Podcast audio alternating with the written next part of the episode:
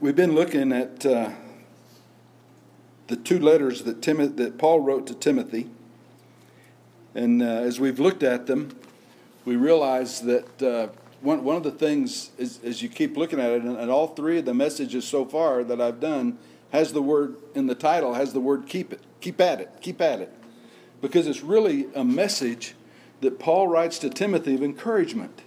He wants to encourage him in uh, pastoring the church at Ephesus, and, in living the Christian life, and helping people understand what it means to, to be a Christian. So, you know, he starts out in that first chapter, he, he just says, you know, Timothy, make sure your motives are pure. Keep your motives pure in what you're doing. Be sure you're working for the Lord Jesus Christ. Be sure that uh, you're working to minister to people and, and lead people and help people. And then last week we looked at, he says, he says, keep your spiritual growth going, keep growing in Christ. And he gives some examples of, of what happens when you don't, as he lists a couple of people who have fallen away from the faith and the problem that, uh, that they cause and the problems that they're having.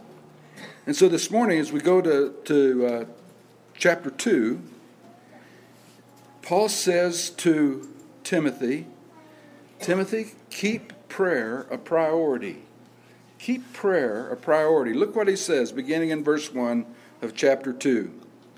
He says, First of all, then, I urge that entreaties and prayers, petitions and thanksgivings be made on behalf of all men, for kings and all who are in authority, so that we may lead a tranquil and quiet life in all godliness and dignity.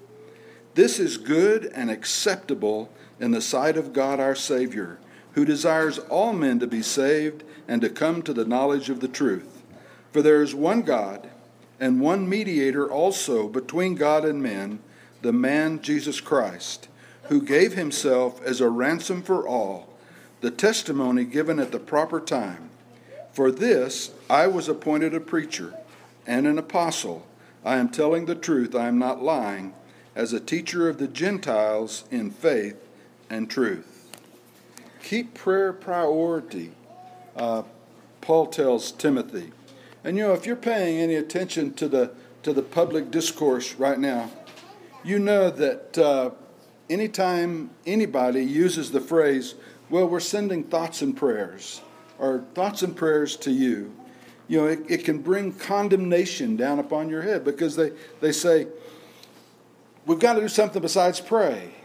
You know, prayers don't do anything. Doesn't do anything to pray. It's it's useless. We have to have something more than thoughts of prayer. Thoughts and prayer. And, and it's a battle of public opinion that we probably, as the church, won't be able to do anything about. People feel like, well, we've got to do something. We've got to do something, and praying is not enough. So they march and they chant and they call for change, and they're praised for their activism, and, and still not, nothing really changes. And the truth is, is I agree with them.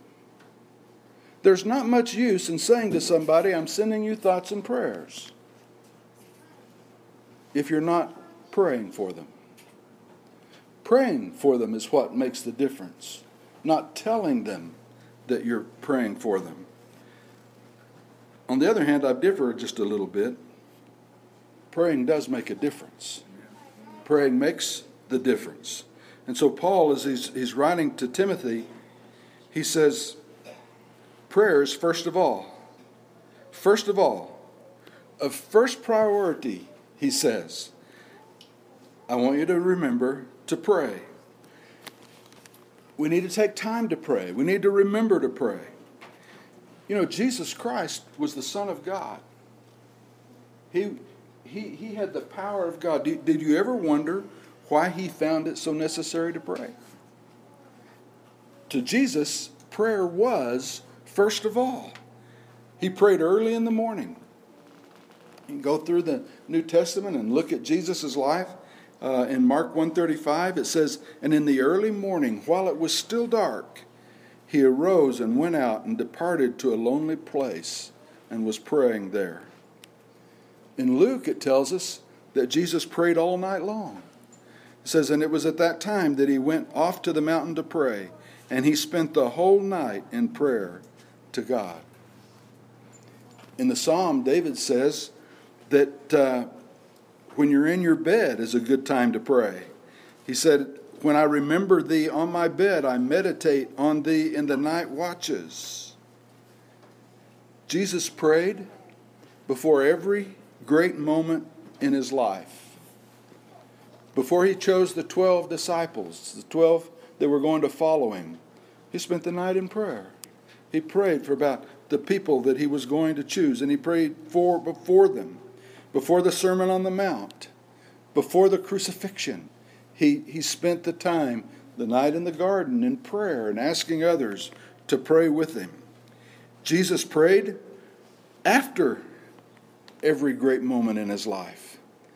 You know, he prayed before it, he lived it, and then he prayed after it about what had happened. He prayed when he was extremely busy.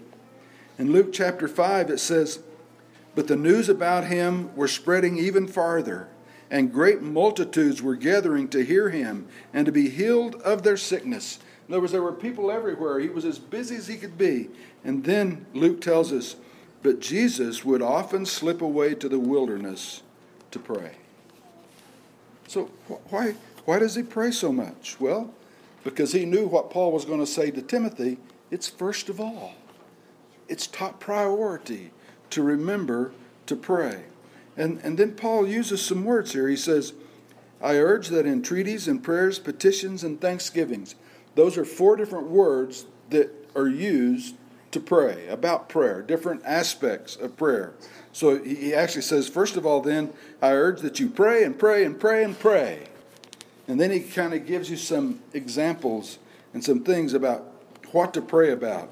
The first word is a word that means to, to give a prominence to your personal needs, to, to pray for your own needs.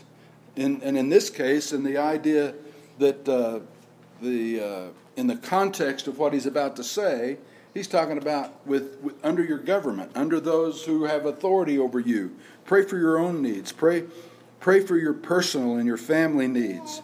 The next word is a verbal form that just simply means to be close to somebody. And in this case, it's be close to God. Get, get to know God. It, it, fall in with a person, to draw near to Him so as to converse with Him familiarly. Paul is saying, you need to learn to converse with God as a friend, as a person, in free and familiar conversation. The next word has the word of the meaning of interference. He says, Pray to interfere with what's going on. Pray to, to get involved with what's happening. He says we're to interfere in world affairs by praying for them, lifting them up to the Lord. And then the last word that he uses, Eucharistos, simply means to give thanks. Give thanks to the Lord for what he's done. So, so four different aspects of prayer. And Paul says to Timothy, don't, don't forget to pray. And he says, Pray for every person. You know, don't don't omit anybody from your prayer list. Now, I don't think Paul is saying to Timothy, now, Timothy, you take out your scroll and you write a list of every name of everybody you know, and you pray for them every day. I don't think that's what he's saying. But what I'm saying, I think he's saying is don't forget to pray for anybody. You know, don't strike anybody. Don't, don't say to anybody, I'm not going to pray for you anymore you're so lost, you know, you're out of the equation. I'm not going to, I'm just not going to care about you anymore. And then, I think this is the reason he said that, because he, he says, I want you to pray, you need to pray for the kings. You need to pray for the king. The king, when Paul wrote this, was Nero. And if you know anything about Nero, Nero hated the Christians when Rome burned down, he blamed it on the Christians. He persecuted the Christians. He was the, he was the first Roman Empire emperor to really uh, uh, curse and to persecute the Christians. And so Paul says, Timothy, don't forget to pray for Nero. You know, such a bad guy. You don't have to like him, you don't have to agree with him, but you are to pray for him. And you know, I've, used this a lot, you know, to, to people who are struggling in a church with their pastor. You don't have to like your pastor. but you have to pray for him. Pray for him. You don't have to like the governor, but pray for him. You don't have to like your congressman. You don't have to like your president. You don't have to like those people. But you, God says, Paul says to Timothy, you do have to pray for them. Pray for them. Lift them up. Anyone who is in authority. And, and there's three reasons, he says. Number one is so that you'll have a quiet and tranquil life. Anybody wish their life was quieter and more tranquil at, at times? Paul, Paul says, pray for those that uh, are upsetting you, that are, that are giving you, giving you problems. And then he says, so that you can live in godliness and dignity. Remember to stay in touch with God so you can be godly and be a person with dignity. And then he says to open up the gospel. You know, you, you, you don't want to um, live such a life that it turns people away from Christ, turns people away from the gospel. Because God desires every person to be saved. That's what he says. God desires every person to be saved. The, the second word that he uses is the prayer that talks about understanding the heart of God, getting to know God, to come before God in conversation. Uh, God will open his mind and his thoughts to you, and he will let his will be known to us as we spend time with him. And, and what we need to remember about prayer, one of the misconceptions I think that we maybe we don't have in our uh, mind about what prayer is, but in our life what prayer is. Prime, prayer is not primarily to decide what God can give us or what will give us. Prime, prayer is primarily to give us an understanding of God and what God wants. Someone has said that the purpose of prayer is to first gaze at God's face and then glance at God's hand. In other words, get to know who God is and then just glance at his gifts. But if the truth be known, and I'm guilty, and most of us are guilty, we glance at God's face and then gaze at God's hand. We, we, have, it, we have it backwards. Paul says, and this is good that we pray like this because it's God's desire for all to be saved. Look what, look what he said. He says, God desires all men to be saved and come to the knowledge of the truth, for there is one God and one mediator also between God and man, the man Christ Jesus, who gave himself as a ransom for all. In other words, what, what Paul says is that Jesus Christ is our mediator. When, when we talk to God, it is, it is through Jesus Christ. You know, you don't have to have a priest to talk to God. You don't have to have me pray to God on your behalf. You can pray to God. You can go directly to God and, and have God listen to you, and you get to know God. Uh, you don't have to have an angel. I, you know, I think, as a matter of fact, an angel would get in the way. An angel would get in the way between you and God as you were trying to, to uh, know God and understand God. And you don't have to have a saint. You are a saint if you know Jesus Christ as your Lord and Savior. And the reason that we can do that is because Jesus Christ paid the price. He paid the ransom. You have been bought and paid for with a price. You belong to God. God is your Father, God is your Savior. Jesus Christ takes us right into the presence of God. And that's what prayer can be for us. And the reason that we pray is it's the only way for you to know the heart of God. You know, I've kind of mentioned it a little bit last week. You know, if we're not if we're not careful, because of our humanness, we begin to think that God thinks like we do. And the way you keep that from happening is spending time in your word and spending time with God and getting to understand that God wants us to think like he does.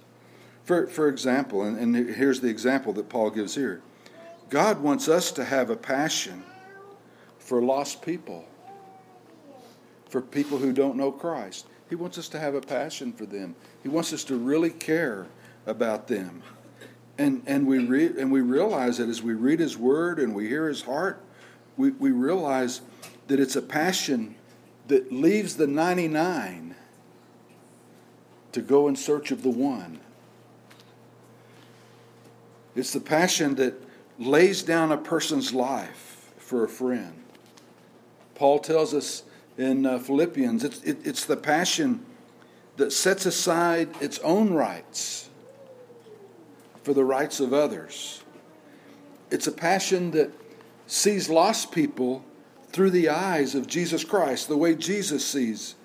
It's a passion that sees the needs of unchurched people as much as the needs of churched people.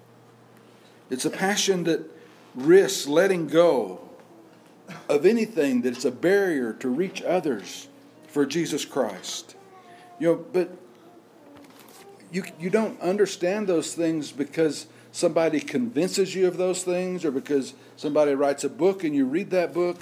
You're convinced of those things because you spend time with God. And you begin to understand what God's passion is. You begin to understand what God cares about. And you realize that, that what God cares about is people. He cares about others. He cares about the lost. He cares about the saved. He cares about those who are hurting. God cares about them. And, and it's when we spend time with God in prayer that we begin to, to get a glimpse of the passion of God. And then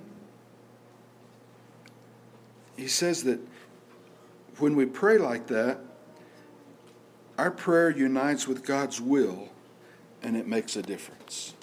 This is how we know that, that prayer makes a difference. In 1 Corinthians chapter 6, Paul says, Do you not know that the saints will judge the world?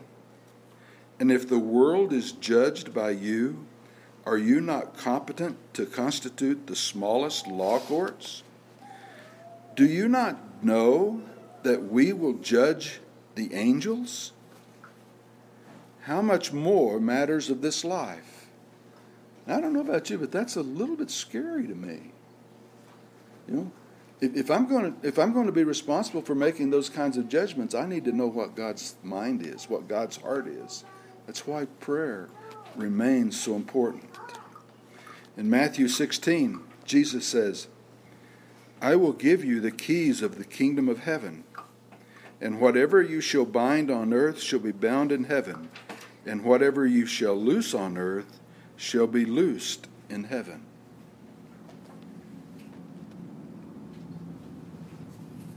Just a thought. Do you think there's any possibility that the reason that the world is in such a mess right now is because Christian people have misused the keys? Just asking, not blaming, just, just wondering as I, as I ask myself. In John, Jesus says to them again, talking to his disciples, he says, Peace be with you, as the Father has sent me, I also send you. And when he had said this, he breathed on them and said to them, Receive the Holy Spirit. Now listen to this verse. Listen to this verse and, and, just try to put it in the context of what we're talking about. If you forgive the sins of anybody, their sins have been forgiven them. If you retain the sins of any, they have been retained. How important is it for us to forgive one another? Somebody say, pretty important. It's pretty important that we do that. We've got to forgive, or, or, or people don't get their sins forgiven. You say, and what, what Jesus is saying here, and what Paul is saying through this, is that God works in cooperation with us. And we can change our world because God wants our world to be right. And the first thing that we can do, the important thing, the first priority is prayer. Make prayer make a difference. Because it's not one thing that can make a difference, it is the thing that can make a difference. Let me, uh, let me share an Old Testament passage with you. It's in Second Kings, and it's King Hezekiah. And uh, he prays. L- l- listen to his prayer. Then Hezekiah took the letter from the hands of the messengers and read it. And he, the messengers brought him some bad news. And he went up to the house of the Lord, went up to the temple, and he spread this letter out before the Lord. And Hezekiah prayed before the Lord and said, Lord, the God of Israel, who are enthroned above the angels, you are the God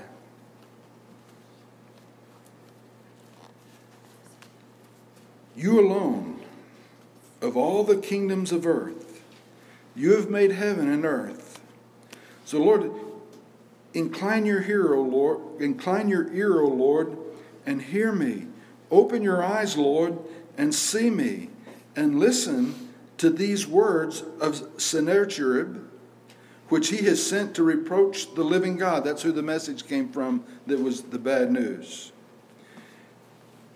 God the kings of Israel of Assyria have devastated the nations and the lands, and they have cast their gods into the fire, for they were not gods but the work of men's hands, wood and stone.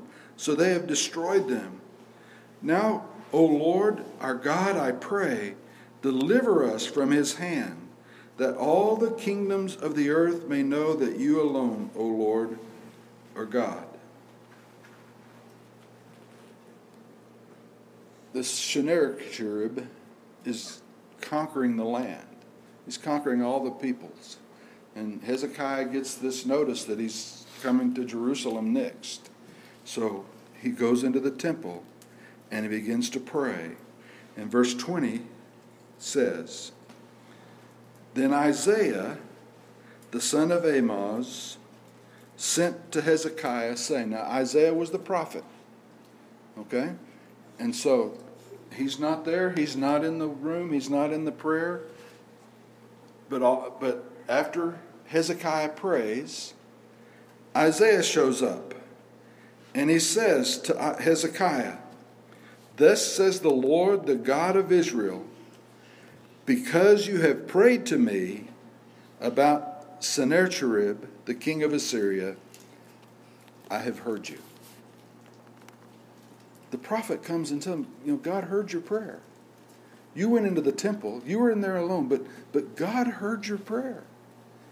And then in uh, a couple of verses later, verse 32, Isaiah is still telling him, Therefore, thus says the Lord concerning the king of Assyria, he will not come to this city or shoot an arrow there. He will not come before it with a shield or throw up a siege ramp against it. By the way that he came, by the same he will return, and he shall not come to this city, declares the Lord. For I will defend this city to save it for my own sake and for my servant David's sake. Then it happened that night that the angel of the Lord sent out and struck 185,000 soldiers in the camp of the Assyrians. And when men rose early in the morning, behold, all of them were dead. Now, I don't know what you do with that kind of a story. Do you believe it? You try to set it aside, try to figure out something else. But, but here's what I understand you can see an army, but you can't see a prayer. But they're both effective. Armies are effective, and prayer is effective. One's as effective as the other. And what Paul is saying to Timothy is our prayer works like a bank safety deposit box. You know what? You know how, you have a bank safety deposit box. You know how it works, right? You need to get in that Safety deposit box, so you take your key and you go down there and you put it in the box. But can you get in it? Why not? Well, because the bank has a key too. And the banker has to put his key in the box. And when you have both keys, you can get the safety deposit box out. Paul says to Timothy, that's the way prayer works. You, know, you can't do anything on your own through prayer unless God puts his key in the box. But God won't do anything in our world unless we put the key in the box. In other words, it's both of us working together. We need to work with God in doing what He can do. So let me ask you this question Can prayer make a difference in our country? Does it do any good for us to pray for our president? Does it do us any good to pray for our judges and our congressmen? And I suspect you, many times like I do, you feel, you know, it's just hopeless. Ain't nothing going to change. It's just going to get worse and worse and worse. Ezekiel, the prophet Ezekiel, says this The people of the land have practiced oppression and committed robbery, and they have wronged the poor and the needy and oppressed the sojourner without justice. And I searched for a man among them who should build up the wall and stand in the gap before me for the land, that I should not destroy it. But I found no one. Thus I have poured out my indignation on them. I have consumed them with the fire of my wrath. Their way I have brought upon their heads, declares the Lord God. And, and here's what Ezekiel is saying God did not necessarily want to destroy Judah. But Ezekiel said there was no one to stand in the gap and pray. No one. Paul says, I mean, Scripture says, the New Testament says, that God is not willing that any should perish. And then Paul says to Timothy, he wants us to pray for those folks. He wants us to go to those folks. He wants us to partner with God so that none should perish. God does not want to destroy our culture, our land, our country. But someone must stand in the gap. We can make a difference, but we can't be too busy to pray, too behind to pray, too discouraged to pray. Prayer can make a difference in our lives. It can help us to live quiet and tranquil lives. It can help us to live godly lives. And it can help us reach people with the gospel. Prayer does make a difference. And Paul says to Timothy, it's the first thing. Remember the first importance. Pray. Pray. It's the heart of God that you be saved. Are you saved? Do you know Jesus Christ as your Lord and Savior? You see, God's heart is that you know Jesus Christ as Lord and Savior. That's His heart. That's what He wants for you. Let's pray. It does make a difference. Let's pray. Father, we pray We pray that we can be dynamic believers, like you've called Timothy to be. That we can remember that we do have a role in our world. Even when our king is against us.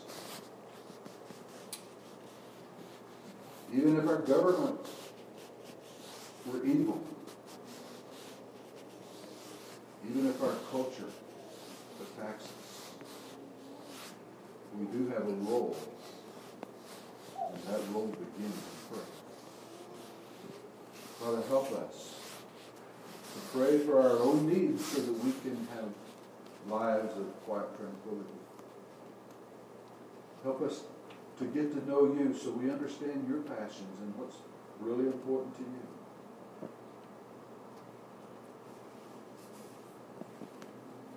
Help us to care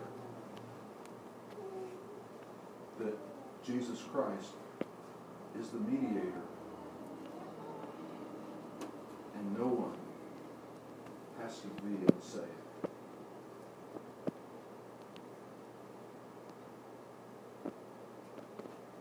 And we give thanks. In Jesus' name. Let's stand together and sing.